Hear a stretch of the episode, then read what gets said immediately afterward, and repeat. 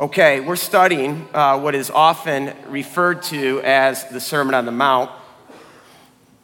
And this is just my opinion, but this sermon, Matthew 5 to 7, the words of Jesus, my opinion, the, the church has made a huge oversight in regards to this sermon. For instance, I grew up with, with catechism, the Heidelberg Catechism. Anybody else? Okay, good. Look at this. All right, yeah, of course. We're in West Michigan. Um, and that, that catechism, I'm not going to like throw it under the bus or anything. It, it was there to indoctrinate us in what it means to be a Christian. Well, I think the Sermon on the Mount should be our catechism. When you think about our theme verse this year, if anyone claims to be in Christ, he or she must walk as Jesus walked. That is not a suggestion, that is a command. We must walk. We must walk as Jesus walked.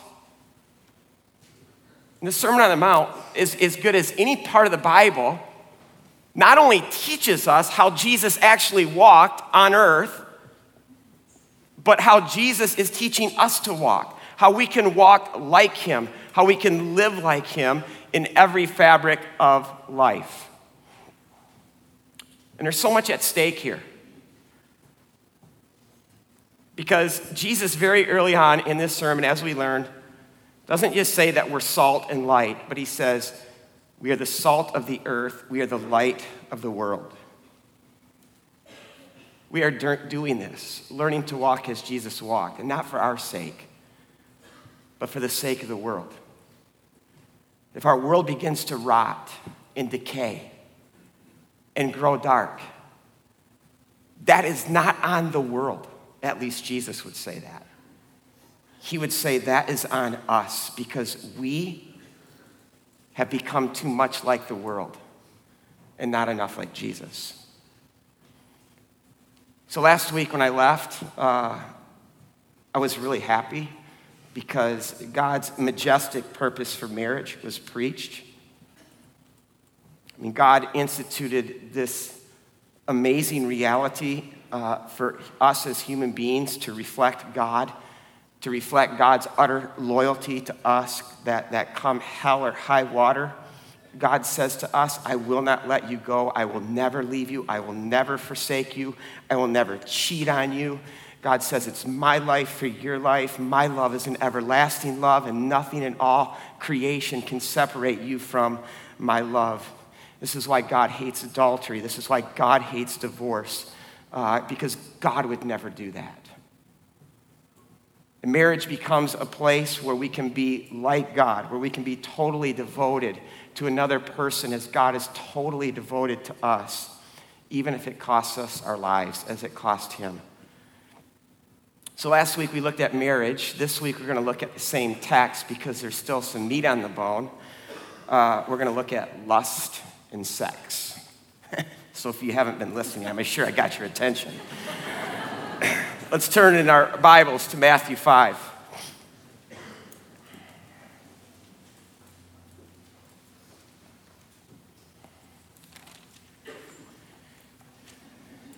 Verse 27 to 30. Let's uh, stand for the reading of God's word.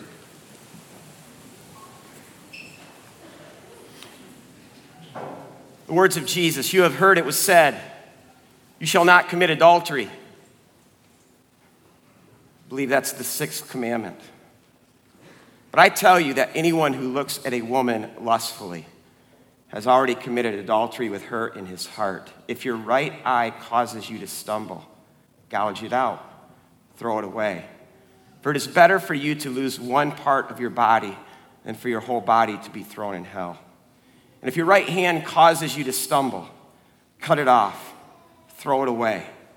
It is better for you to lose one part of your body than for your whole body to go into hell. This is God's word. You can be seated. So, Jesus in these verses is, is also addressing uh, the problem of lust, the sin of lust. And I want you to see what, what Jesus just did with that commandment thou shalt not commit adultery. What he did is he exposed the phony righteousness of the Pharisees. And if you remember, the Pharisees were the most respected people of Jesus' day. They were the law abiding Jews, as, as, Paul himself described uh, himself as a Pharisee. He says, As to the law, I was faultless. I've always wondered, like, Paul, how can you actually say that or think that, even now that you're a Christian, as to the law, that, that you're faultless?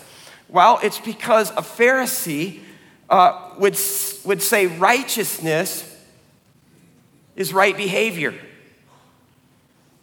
So they can then look at this commandment, do not commit adultery, and say, Yep, I've never cheated on my wife, so therefore, as it pertains to this commandment, I am faultless. And they did this with all of the laws. But if I had everybody right now raise their hand or stand up who has had an affair, don't worry, I'm not going to do this. I think we'd all know the hands would be limited. Not just because people don't want to like raise their hand for that, but we all haven't done that. But if I had everybody stand right now who has sexually lusted, and I'm not talking about urges, I'm talking specifically about desires that then become thoughts, that thoughts that then become fantasies, fantasies that get played out in the mind. Every honest person, minus some of the innocent children, would stand. And the Pharisee in all of us would be exposed. Because we're all guilty. Every last one of us. Because righteousness to Jesus is not just right behavior, it's far deeper than that. Righteousness is something that begins in our hearts with our desires, our wants, our motivations, which now we can all be encouraged from this vantage point because we're all in the same boat.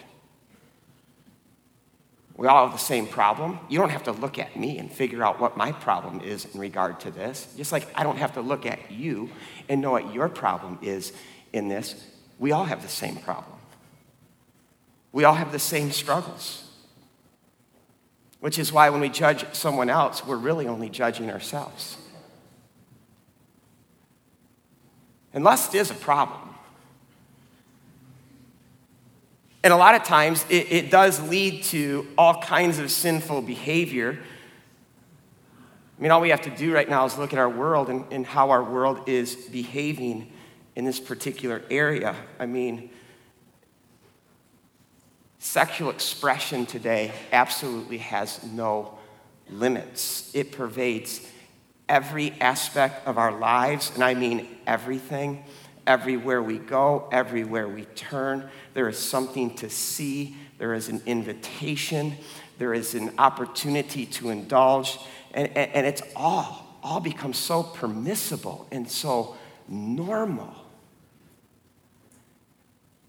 And then add to that that it's so accessible. I mean, all of us right now are carrying a gadget in our pockets, probably. Well, we're just a few clicks away from seeing anything and any way that we want it. Pornography. I mean, the stats, the stats alone are depressing. It is an epidemic. Prostitution. It's so easy today. It's everywhere. Affairs. Affairs, not just on screen, but affairs in real life have, have become almost normalized. Hooking up it almost defines our college campuses today. It's because we live in a sexually driven, sex obsessed, sex addicted culture. This is all rooted in the problem of lust. I haven't even mentioned rape, incest, sexual abuse, trafficking, pedophilia, probably more rampant than we even care to know. And think about the destruction. Think about all the lives that have been shattered, the marriages and families that have been destroyed and ripped apart, relationships and relational health wrecked, unwanted children, aborted babies. Let alone all the guilt, all the shame, the sense of defilement that, that shrouds so many. In fact, the ironic thing in regards to what I'm talking about that in making everything under the sun okay and permissible, people actually more than ever feel that they're not okay. Why all the guilt? Why all the shame? I thought we did away with that old fashioned ethic of God and his values. Simple. God is the one who created sex. God made us for sex. God is the one who made us male and female. God is the one who made our bodies, bodies uh, that, that were made for sex. God is even the one who gave us desires and, and urges, which is why I no longer shame that in my life anymore. God gave me that, He gave you it. God created all of this. And, and anything that God makes, what did he say? Behold, that's good. That's good. That's good. So don't ever think that when we talk about this area of sex, that, that, that God is prudish or, or that the Bible is in any way prudish. I mean, that couldn't even be more far from the truth. Take some time, even today, to just read the Song of Solomon. If you're married, you ought to be reading that with your spouse. That isn't just this intimate, passionate love between husband and wife, but it's erotic. It's in our Bibles. I mean, just listen to this in, in, in, Proverbs 5. Texts like this just show up with, with their imagery. And sometimes because we don't communicate through images and metaphors, we, we, we miss what is being said. Um, Proverbs 5 says, Drink water from your own cistern, running water from your own well. Should your springs overflow in the streets and your streams of water in the public squares, let them be yours alone, never to be shared with strangers. Now, what, what, what's, what's being talked about here? Well, go back really quick. The fountain is male anatomy, it's a male body part. The cistern's the well, female anatomy, female body part. That stuff ought never be shared with strangers. Go on. May your fountain be blessed. Take that one home, guys. and may you rejoice in the wife of your youth, a loving doe, a graceful deer. May her breast satisfy you always. May you ever be intoxicated with her love. Not one amen. Come on. God's not a prude. He's the one who made sex. But for a very specific purpose in a very specific place. He made it for marriage. Period. In fact, when you think about how creation ends, that God's final crowning act of creation is what? Woman. Man, you missed it. That was another great spot for an amen. Um, and God walks this stunningly beautiful woman down the aisle to Adam and, and, and creation ends this with this marriage. And it doesn't just end there, but God says, the two of you shall become one flesh. Creation ends with sex. And God places sex in a specific place, and that place is marriage, where two people make a till death do you, do we part covenant. And today, people want sex and romance without covenant. Part of it is because we don't even have a clue about what covenant is, let alone commitment, nor do we even know how to do it. But I do think this is why, if you keep reading in the Sermon on the Mount, the next thing Jesus is going to talk about is oaths. And I think this is uh, for a reason. Uh, because people who belong to Christ are people who simply keep their word. They're people who can commit. They're people who can make promises and keep their promises. And that's why Jesus will say in that little section, um, we as Christ followers don't have to say things like, I swear by this thing, or I swear by that thing, or I even swear by God's name. He says, Your yes is simply to be yes, your no is to be no. And when we say, with all that I am and all that I have, I give myself to you, until death do we part, am I in this? We stake our life on those words. That's covenant. If you remember the story of Joseph,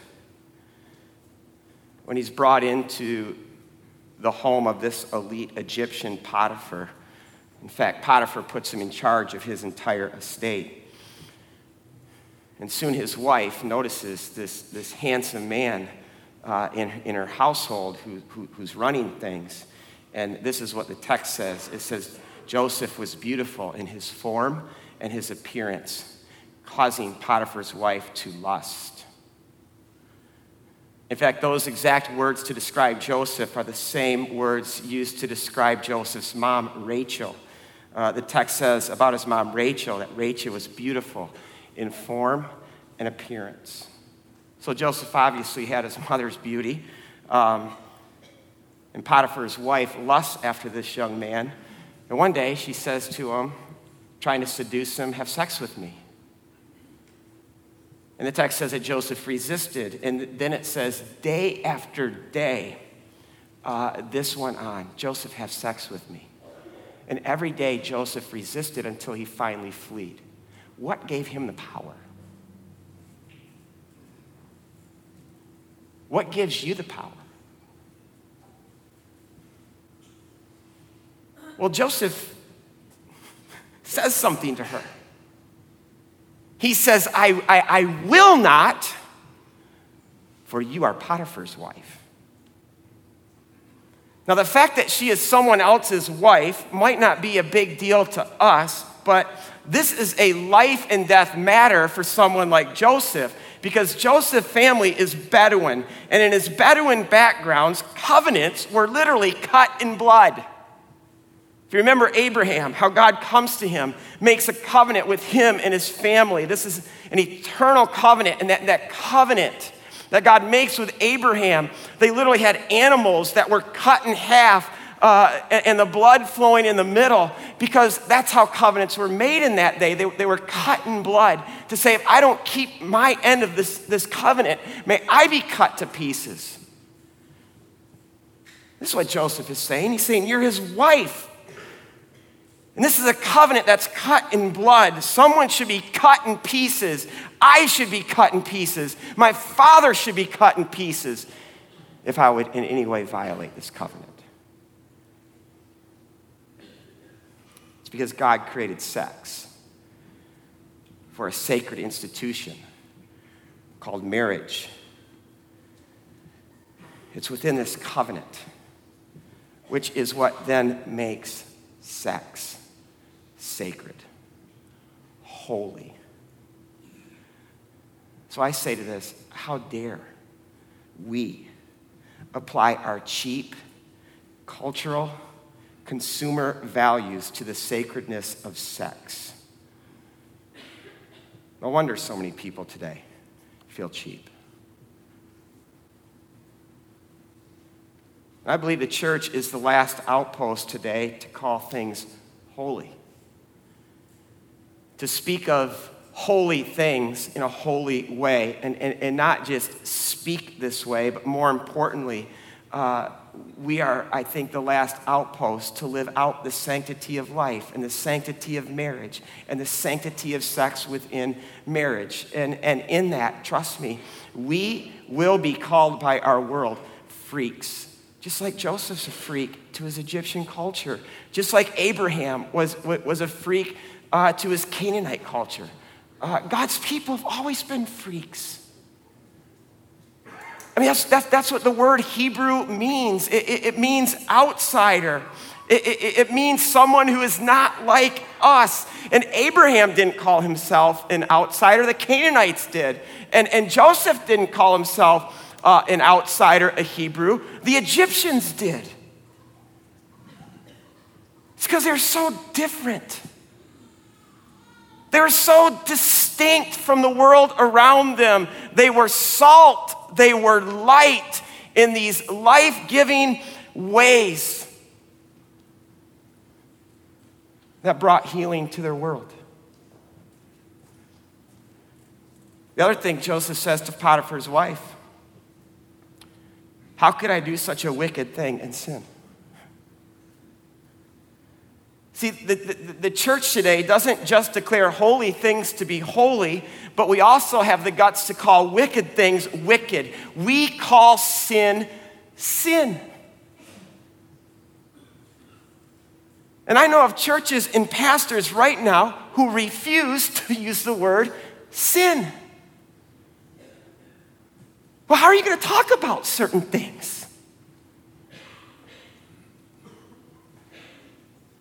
I mean, that, that, that's like a hospital refusing to call cancer cancer.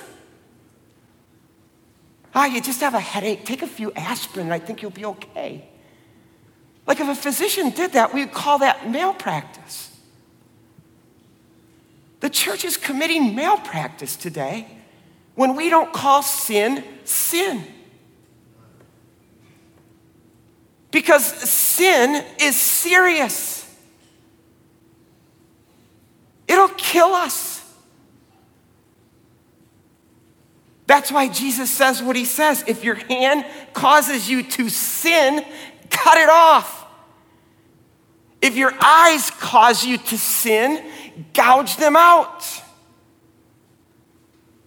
That's exactly how you treat cancer. We ruthlessly remove it.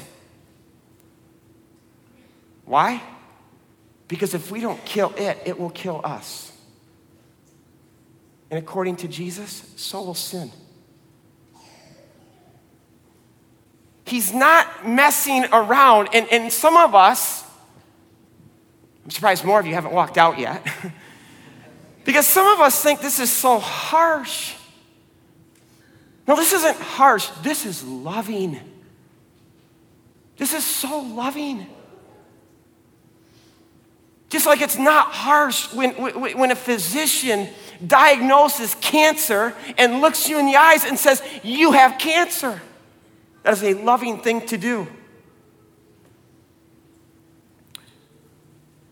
Sin will kill us. Even worse, according to Jesus, it has the potential to send us to hell. That's why he says it's better for you to lose a part of your body than for your whole body to go to hell. Now, Jesus isn't prescribing a band aid on this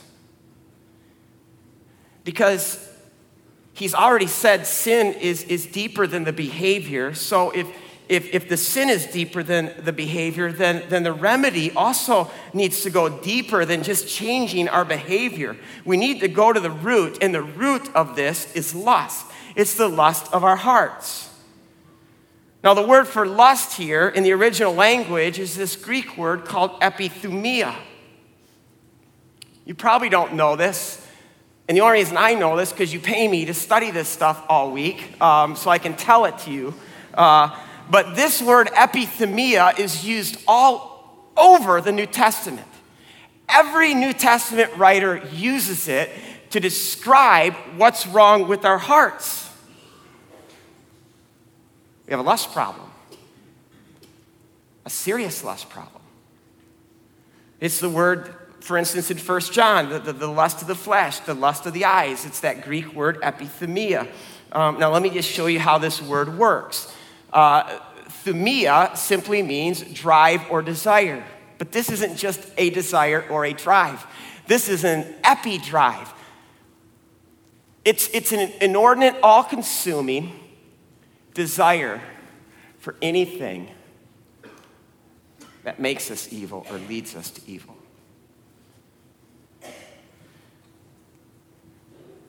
It's not necessarily that we just want bad things, it's that we want things too badly. Uh, I think maybe the best English word for epithumia is in Romans 7, where two times Paul uses it, and our English Bible translates it as coveting. And, and coveting is when we want anything more than God. It, it, it's, it's when our hearts are, are actually saying, uh, God, you are not enough, and I need this to be satisfied. I need that to feel secure, and, and I need this to feel like I'm actually worth something. And now we're getting into why Paul the Pharisee could look good at all, look at all the commandments and feel pretty good about himself because he could say, you know what, I haven't killed anyone. I haven't committed adultery. I honor my parents. But in Romans 7, Paul says this little commandment to not covet, he says it killed me. It came in and it shattered all my self righteousness. Because this commandment went deeper than right behavior he says, This commandment exposed the wretchedness of my heart. Why do I do that which I don't want to do? Oh, what a wretched man that I am. And so, epithumia is, is, is not just this wanting, it's, it's this idolatrous wanting. And that's what we're talking about now. We're talking about idolatry. And what is idolatry? Idolatry is anytime we take anything anyone, anything, any place, whether it's good or bad. And we make that thing an ultimate thing and then substitute God for that thing. That's idolatry.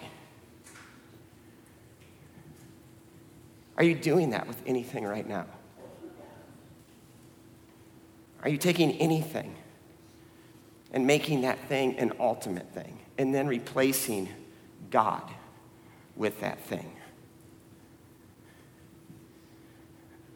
Why the first commandment is not just the first in order, but it's the first in importance when God says, You shall have no other gods before me, no idols. And it's why the greatest commandment is the greatest commandment. You shall love the Lord your God with everything that you are and everything that you have. I think John Calvin said it so well when he talked about the problem of our hearts. He says our hearts are like idol factories. He says they're just constantly producing these other things that we crave, that we worship, that we love, that we give our life to. And see, whatever these things are, we, we, we take these things, we make them into ultimate things, things to the point where we can't live without those things. We have to have them. And these become the real gods that we're worshiping. This is the root. This is our root problem. This is the sin under all sin. This is how sin works on our hearts. This epithumia, this lust, creates the idols, and then the, the idols fuel the epithumia, the lust. And by using this word, I want us to see how Jesus just blew up lust. That, that lust is far more than just sexual. A lot of times it is sexual, but sometimes it's the lust for money or the lust for power, the lust to be popular, to be noticed, to be praised. Likes Who's into likes? Who lives for a good like? Some of you are probably laughing as loud as I would like to laugh right now, but um, there's a lust to look good physically. There's the lust to look good morally and spiritually. Lust for a home, the next gadget, fashion, a vacation, to live a certain kind of life, to do certain things. How about fandom? Think about how much time and energy. Right now, this is, I'm pointing. If I point one finger at you, there's four coming right back at me right now. How much time and energy and love is put into a sports team? Our culture is obsessed with sports. Or how about sports and our kids? Listen how James describes this uh, in, in, in James 1 14 and 15.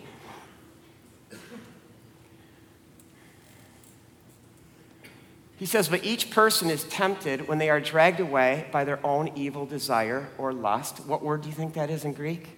Epithumia. And enticed, a better word for that is seduced. So we're seduced by this lust. And then after the lust has conceived, it gives birth to sin, and sin, when it's full grown, gives birth to death. And James is using the imagery here of an adulterous affair to say anything other than God that comes in and seduces our hearts by becoming our real source of our worth, our significance, our long term joy and satisfaction is just another lover. And these lovers eventually will become a fatal attraction. They will seduce us and then they destroy us. And we can sit here and say with our lips, Oh God, you are my God, and I love you so much, and, and, and, and you are first in my life, and I worship you above all things. But do we? Do we?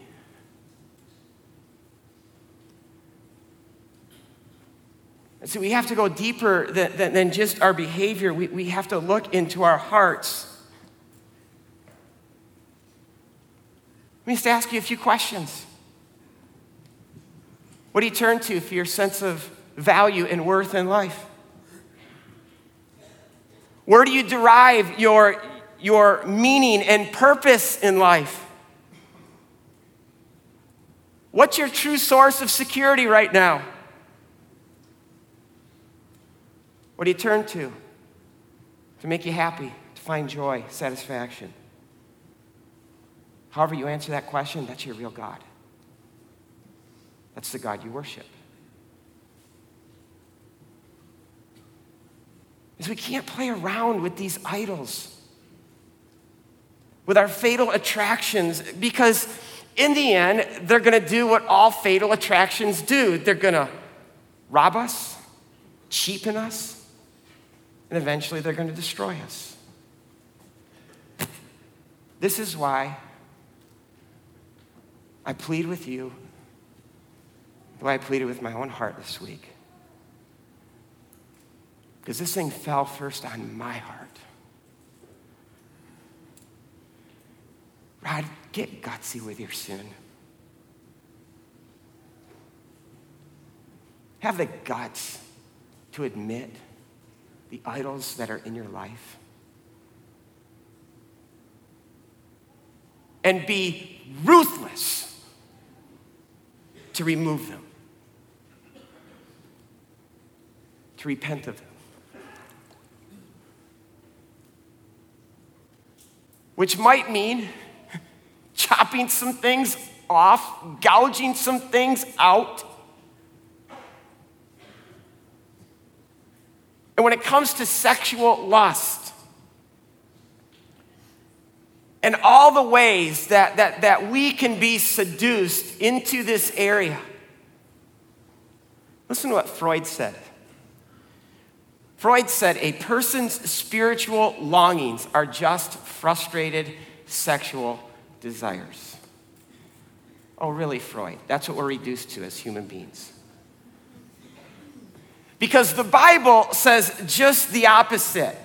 The Bible says our sexual desire is actually frustrated spiritual longing. Because God made our hearts as well, and He made our hearts to crave Him, to thirst for Him, and to truly only be satisfied in Him.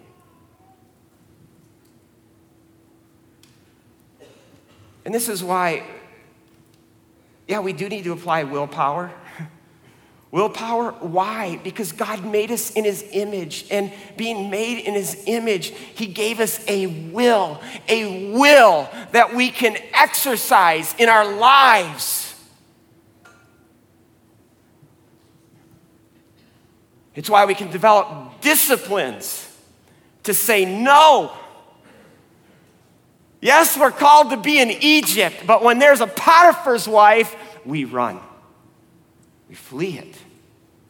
We don't play around with it. We don't dabble in it. And if we get stuck in it, we cut it out. We remove it ruthlessly.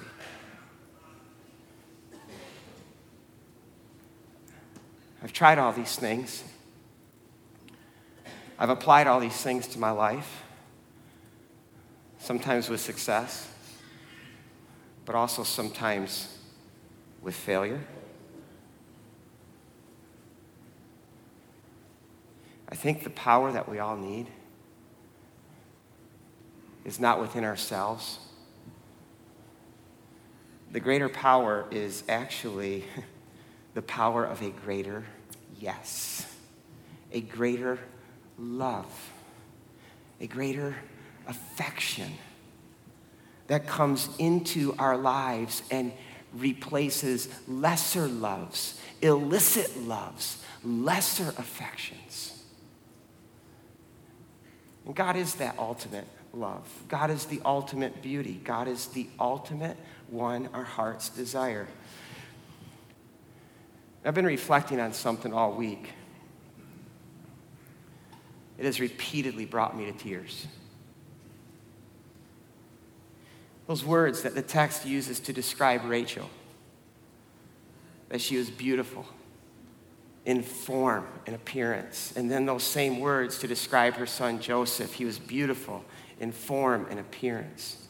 Those words are only used two more times in Scripture. Another time to describe Esther. And if you know the story of Esther, Esther won Miss Universe of her day because she was beautiful in form and appearance, as the text says.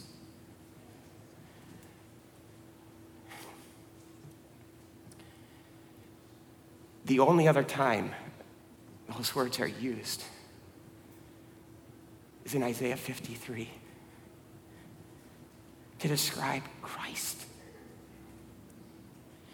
And here it says, He had no form or beauty that we should even notice him, or appearance that we should be attracted to him.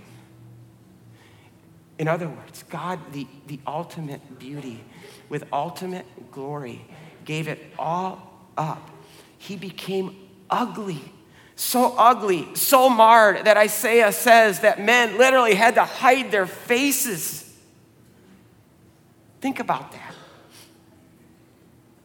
He gave up his beauty, he gave up his glory so he could make us beautiful. As Ephesians 5 says, without stain, blemish, or defect. That's how much he, he loves us. No idol will ever do this for us. No idol will ever love you like that. Which is why God says, Come to me especially come at this place, the cross, with all your ugly, all of it. And it's the place where God makes himself so ugly. Our ugly. Meaning God in his ugly, bearing our ugly. So he could make us beautiful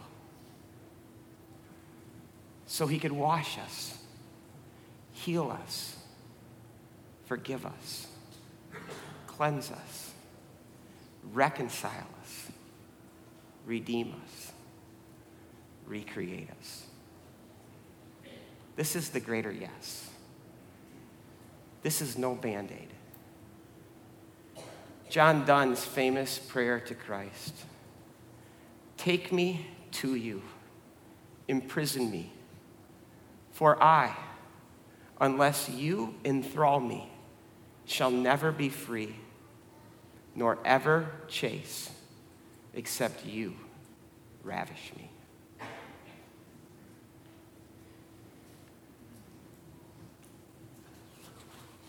God, the reason our hearts can be ravished with you is because your heart is so ravished with us.